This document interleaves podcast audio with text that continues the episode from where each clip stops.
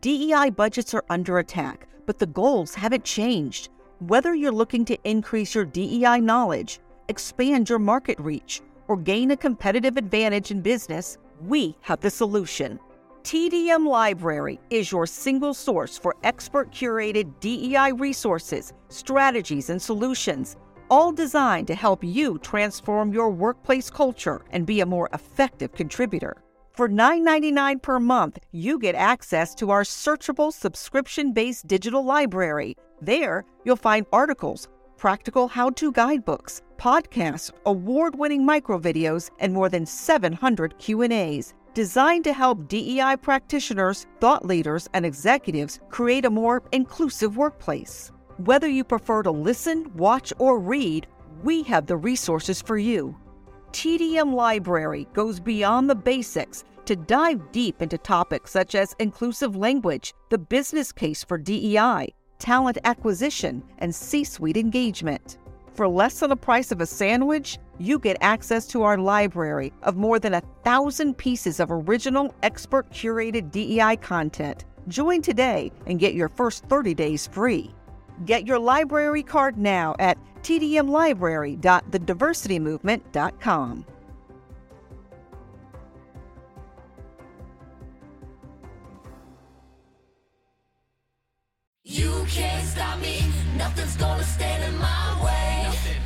Welcome to the Donald Thompson podcast. Today I have a good friend of mine and expert in the space of value creation and, and marketing, Mr. Keith Pigues. Keith, welcome to the show. Thank you, Don. Good to see you, man.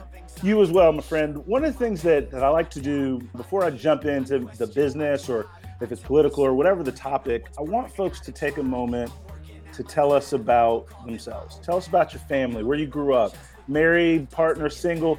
Just give us a little bit about Keith so that we're all talking as friends. Okay, fantastic. First of all, man, I'm married to my, my wife, Monica.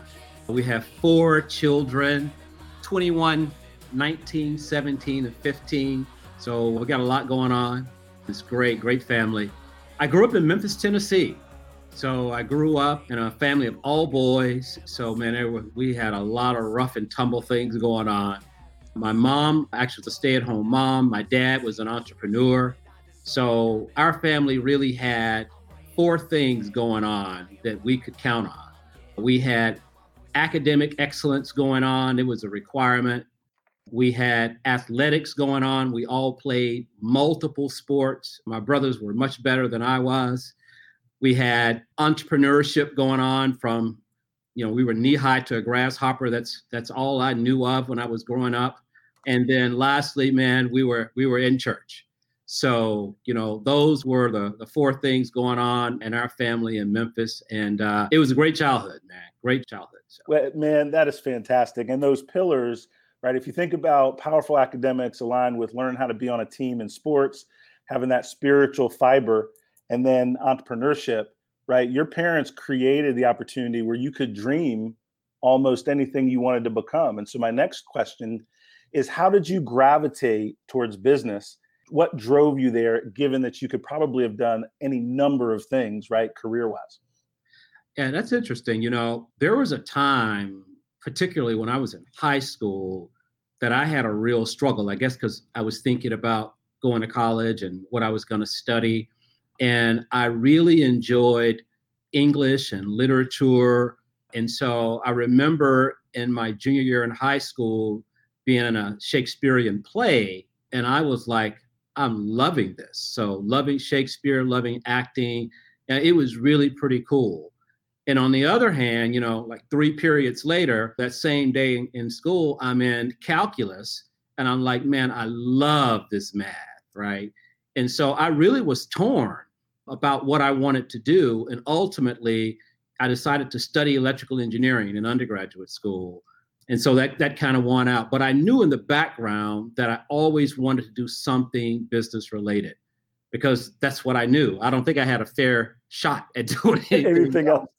because you know that's all I knew. And during undergraduate school, I worked in two of my dad's businesses at the same time, right, while getting an undergraduate degree in engineering. So I, I didn't know anything else, you know. But there was a pivotal moment for me when I was still wrestling with engineering versus business. and it was a co-op experience that I had with General Motors. I actually began my undergraduate career at General Motors Institute. And so I was in Dayton, Ohio, working in a General Motors facility, the Delco air conditioning di- division.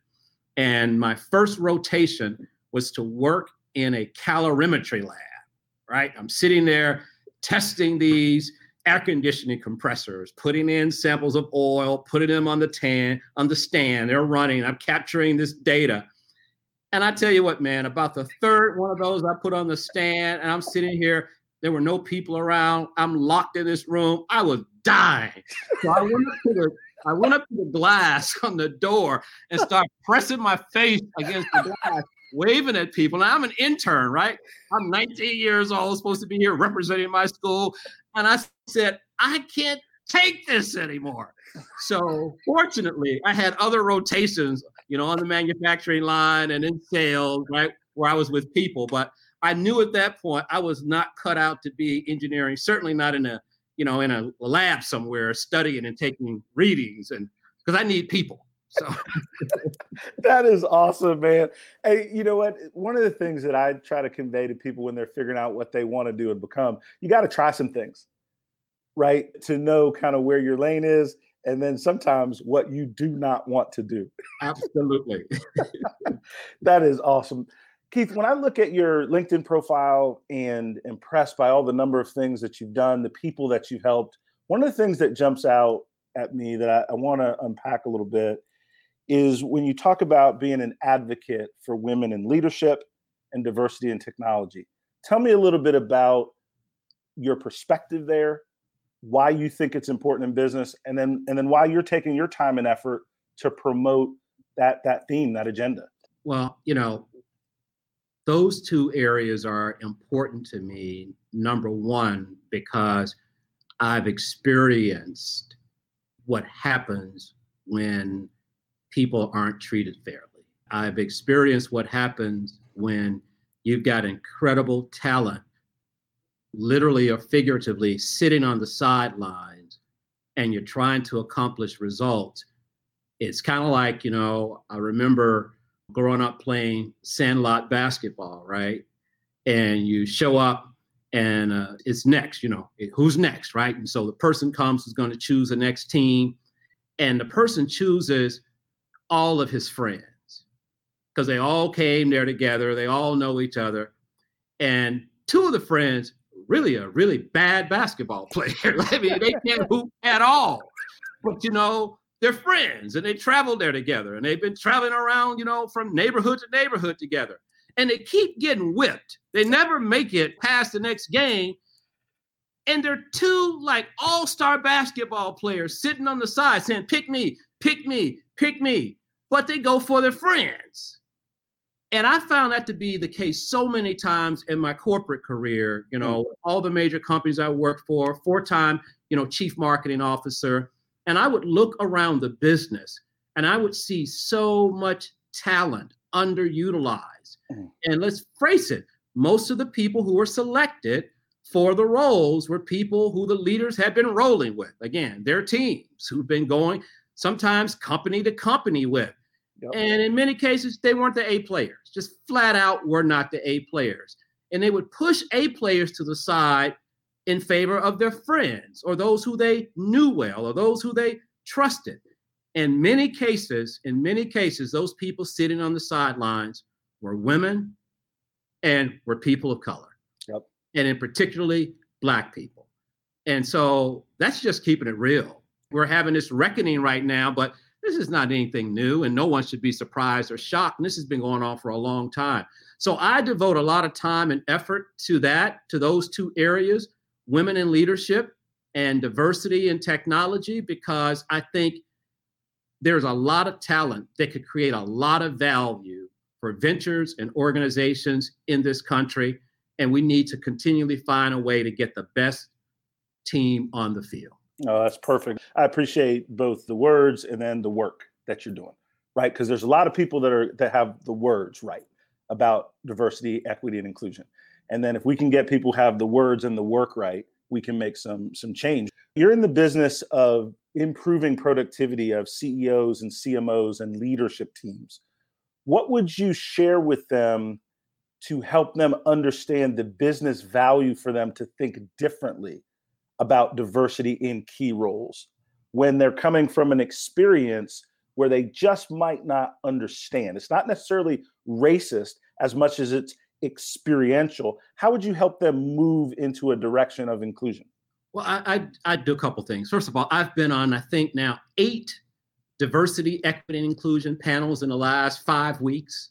So I just keep getting these phone calls, and I'm happy to do it. And been all over the place, man, with on these panels. And my messaging is the same. I have three points. I guess three is always good, right? Three points. The first thing that I say is to the leaders be human, be a human being. Look at the people in your orbit, the people that you come into contact in your organizations, those who you might be recruiting, what have you. Look at people as human beings and treat them the way you want to be treated. And I say, you know, I know that that's not going to cause any fireworks to go off. It's not going to result in any lightning flashing or thunder roaring, right? But basic leaders, I'm assuming that we're in leadership business because we care about people. Yep. And leaders don't lead P&Ls and don't lead balance sheets and don't lead plants and don't lead development laboratories. We lead people. So be a human being. And that can solve a lot of ills and create a really good perspective. The second thing that I say is, you know what? Get beyond the rhetoric, or in this case, get beyond the statements. All the organizations have made statements, and we appreciate the statements, but get beyond the statements and get real with your organization. I mean, get real about where you are. I have a, a former pastor of mine who used to say, I love this quote, you got to get real if you want to get healed. Amen. Amen.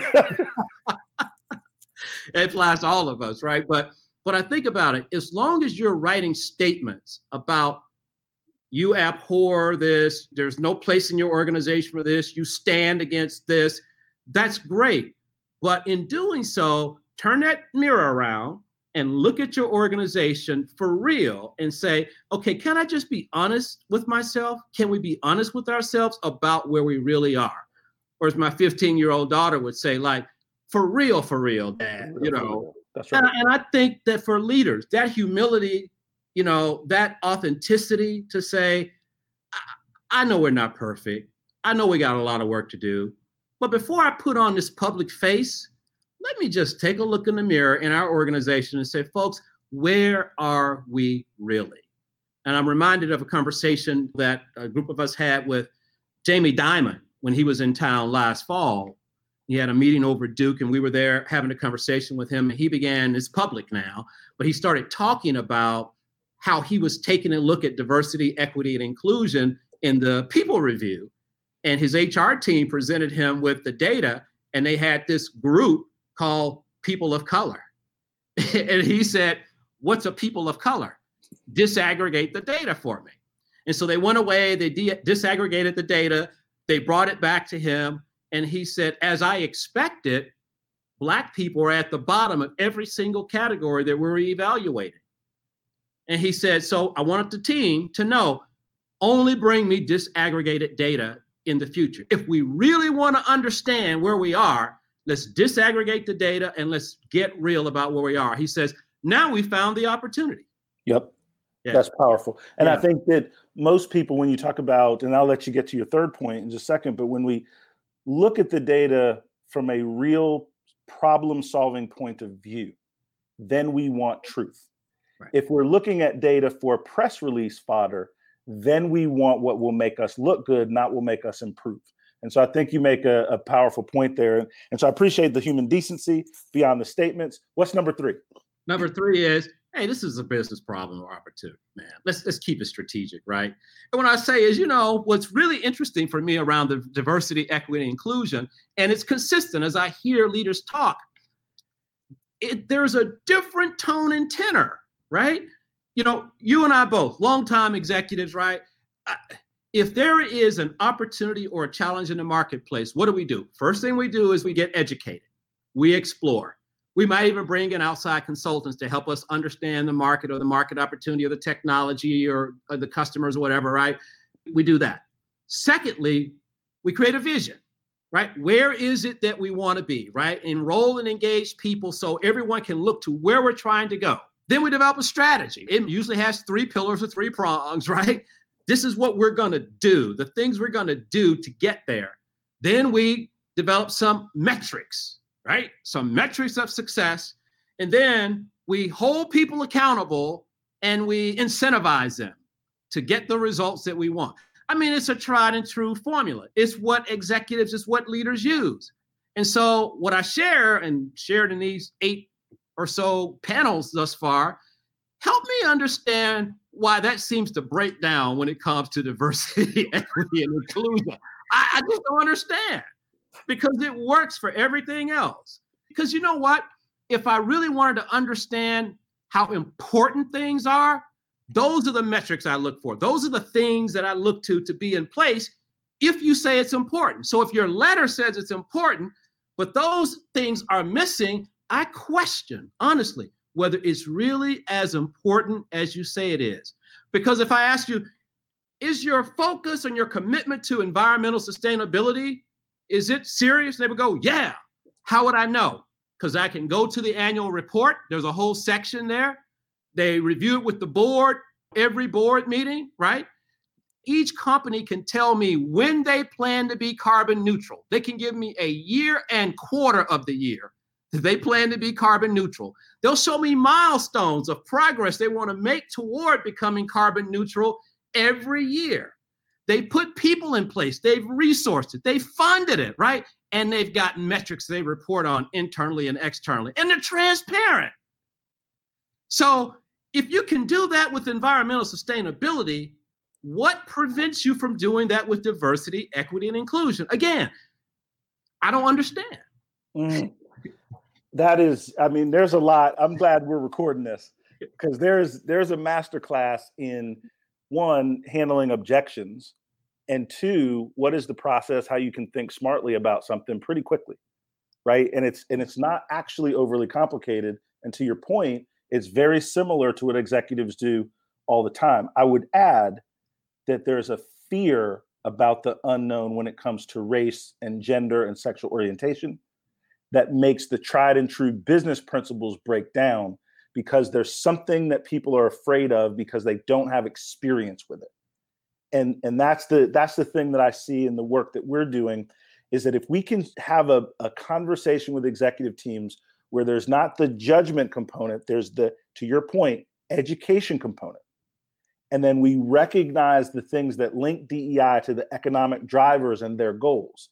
We then see more motion but left to people's own devices, there's so many other things people can do with their time that they let that fear of, of change. If I promote more African Americans, there's less for me. If I promote and grow more women, there's less for me. Somebody's got to teach people that we're in the grow the entire pie business. And if we grow the pie of a successful enterprise, there's plenty for everyone. And that's kind of the winner's mentality that we're looking for in, in clients that we're working on. But I, I love it, right? Yeah, I agree. We're not in a scarcity situation, right? That's right. We're absolutely not. And you know, you you started that by asking the question of, you know, really around the business case, right? It was interesting though. So again, if we just take a step back from this, before the pandemic, before the COVID-19 virus and the pandemic, we were in an unemployment environment of three to four percent. Okay. Economists suggest that when we get through this pandemic on the other side, we're going to be back long term to a three to five percent unemployment rate. Okay. In a three to five percent unemployment rate environment, you cannot afford not to pick the best people, treat them well, pay them well, give them great opportunities for growth, and promote them so they will stay because opportunities abound. So, this is a business issue. This is a bet your business issue in some industries and for some companies, right? Because we will be back to a three to 5% unemployment environment and it's going to get real. And one prediction companies that did not treat their people well when they were making decisions about how they were treating people during the pandemic are going to pay for it dearly. Mm. Their brands will suffer amongst prospective employees. And so, the other thing to note about that, because we're talking about supply and demand, when you're in a three to 5% unemployment environment, the power is with the employee. Now, a lot of companies haven't caught up yet. they hadn't gotten the message yet that you're not in control. Your employees are in control. And if you don't create the culture that they want, that they can thrive in, you're just absolutely not going to get the people. They're not going to come to work for you. And by 2027, I think it is, estimates are that 70% of the people in the workforce in the United States will be either millennial or Gen Z. So here we are, three to 5% employment rate, people with a short memory about what happened during the pandemic, and then dealing with millennials and Gen Z, love them or hate them, who will roll in a minute to say, I'm done. I don't Yep. want to don't want to give you a two weeks notice. I don't need severance package. I didn't like the way you treated me. I don't like the vision of your company. I, I don't think that you care enough about the environment or social causes. I'm out. Right. And so you think about winnowing away of your employee retention, you know, from three years to two and a half to two years to one and a half. I mean, you're going to spend all your time and money on a treadmill just trying to keep people. And the people that stay with you will be the average ones. That's right.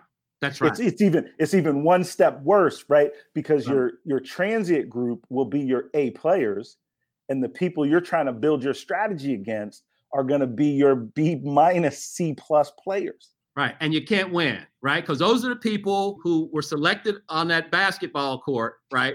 Who were rolling with you. They can't play, They're- can't dribble, right? But they're with you.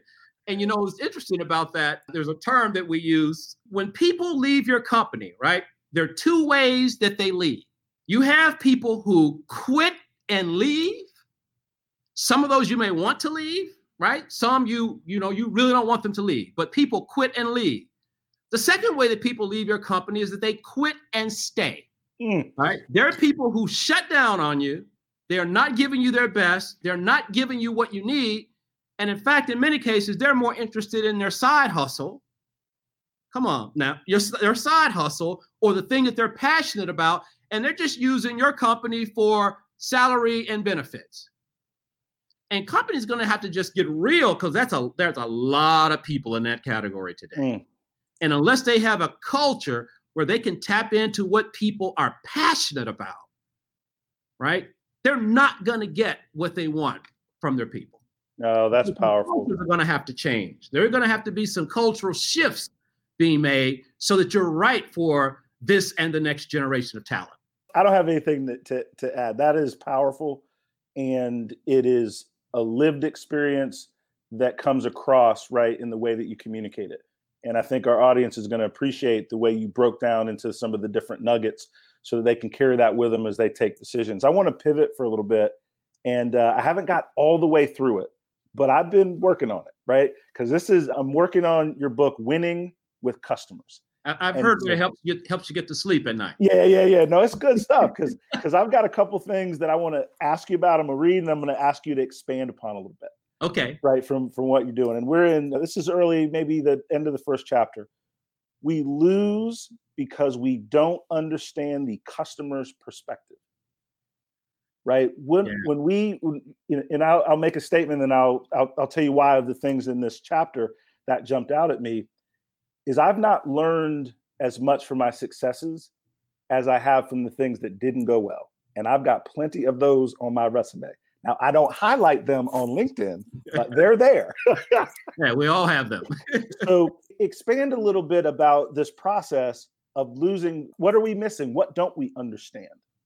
Yeah, th- th- thank you for that question, man. You know, it's interesting. We, my co-author Jerry Alderman and I, really struggled when we were naming, titling uh, that first chapter because you, you want to start with something positive, right?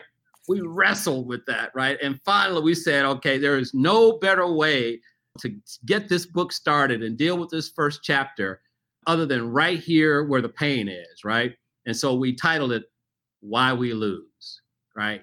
And we we do lose because we don't have the customer's perspective. And we've seen this with our clients all over the world continually. People as individuals think first about themselves. Now, we're not even talking about business yet, right? We're talking about people right now. We do. We think about ourselves and our stuff and our goals and what we want to achieve. And what I say is that's not a bad thing, but there's a sequence to the way this thing works. So, first, we have to think about that other party, in this case, the customer or the client. If we start there and understand the client or customer's perspective on what they're trying to achieve, why they're trying to achieve it, and what we can do and do uniquely Yep. to help them achieve that that others can't do, then we have a fair shot at really helping them and differentiating ourselves. And so we lose in many cases because we haven't taken the time to understand the customer's perspective. And understanding the customer's perspective is not saying, hey, what's keeping you up at night? I'm, I'm not talking about that. I'm like really understanding their business, understanding their business model, understanding their strategies, understanding their key performance indicators, right? And understanding what levers they are attempting to pull to drive growth and profitability. And let's face it, a lot of organizations don't take the time to understand their customers at that depth. But those who do, when they're able to do that, then they can really deliver what we call differential value because they know specifically that this is the area to focus. I can do that really, really well. I've got something unique that I can provide there, and it's going to help to move that key performance indicator in ways that other things the customers considering, you know, will not. And I can help that customer make more money, and then I can, in return, capture my, or maybe more than my fair share, right? But I have to create the value with the customer first in ways that others can't then uh, we can start talking about sharing. And as you know, on the cover of the book, Winning with Customers, we ask this question, right? Do your customers make more money doing business with you? Oh man, we that question has rocked some people's worlds and really has resulted in us helping a lot of clients. Because if your senior executives can't answer that question with confidence, you know there's work to do. That's powerful and you boiled it down so succinctly that across any industry, any business that I'm starting, I'm thinking about can I answer that question and can I scale that answer after I get from 10, 20, 30, 50 clients? That's right. Right. Uh, another thing that you've said over the years, and, and I try to give you credit, I promise. But that's like when I share the statement, you'll you'll remember. But that when you talk about value creation, is that clients need to experience your value. And I've heard you talk about that value creation and that experiential thing. Expand upon how we can amplify that in our relationships to where the customers can truly touch and feel and experience that value creation that we deliver for them. Yeah. So so here's what happens, right? So when two organizations are doing business, and our work in this space is all B2B, right? Whether it's B2B products, companies, or services, but it's all B2B. And that's important because the metrics that we use really help to connect two companies, right? And so if you're delivering some differential value to a company, they should be able to experience it and see it on their P&L. Now, what happens in the course of doing business together, organizations lose sight. They place orders, you deliver. They buy, you respond, right? And in the transaction of the moment, people lose sight of what's happening above. And what's happening above is a value exchange, right? Mm-hmm. And where that value exchange is really working well, both parties are getting what they desire. And so when I say that companies or your customers have to experience it, you have to make it plain for them. Got it. So on a regular basis, you've got to say, hey, I know we've been blowing and going. I know we're just we're doing what we can to to serve you, to help you win in the marketplace. Let's take some time to take a step back. Let's look at what we did together last year. We always look at the last 12 months or last fiscal year of the customer's business. And let us share with you what we think we have done to deliver differential value for you. So, whether it's in our supply chain, whether it's in our product quality, whether it's in our delivery time, whether it's in these breakneck features, breakneck features that we have that help your people to do something they couldn't before or do it faster or whatever. And oh, by the way, we'd like to take the next step and give you our estimate of how it's impacted your P&L. Got it. Right? That's experiencing it. Now, they may say, Donald, you, you're out to lunch. And you would say, okay, tell me exactly where I'm out to lunch and how I can make it better. That's right. Or they'll say, Donald, I'm so glad you took the time to come and sit down with our team because we've been doing business together.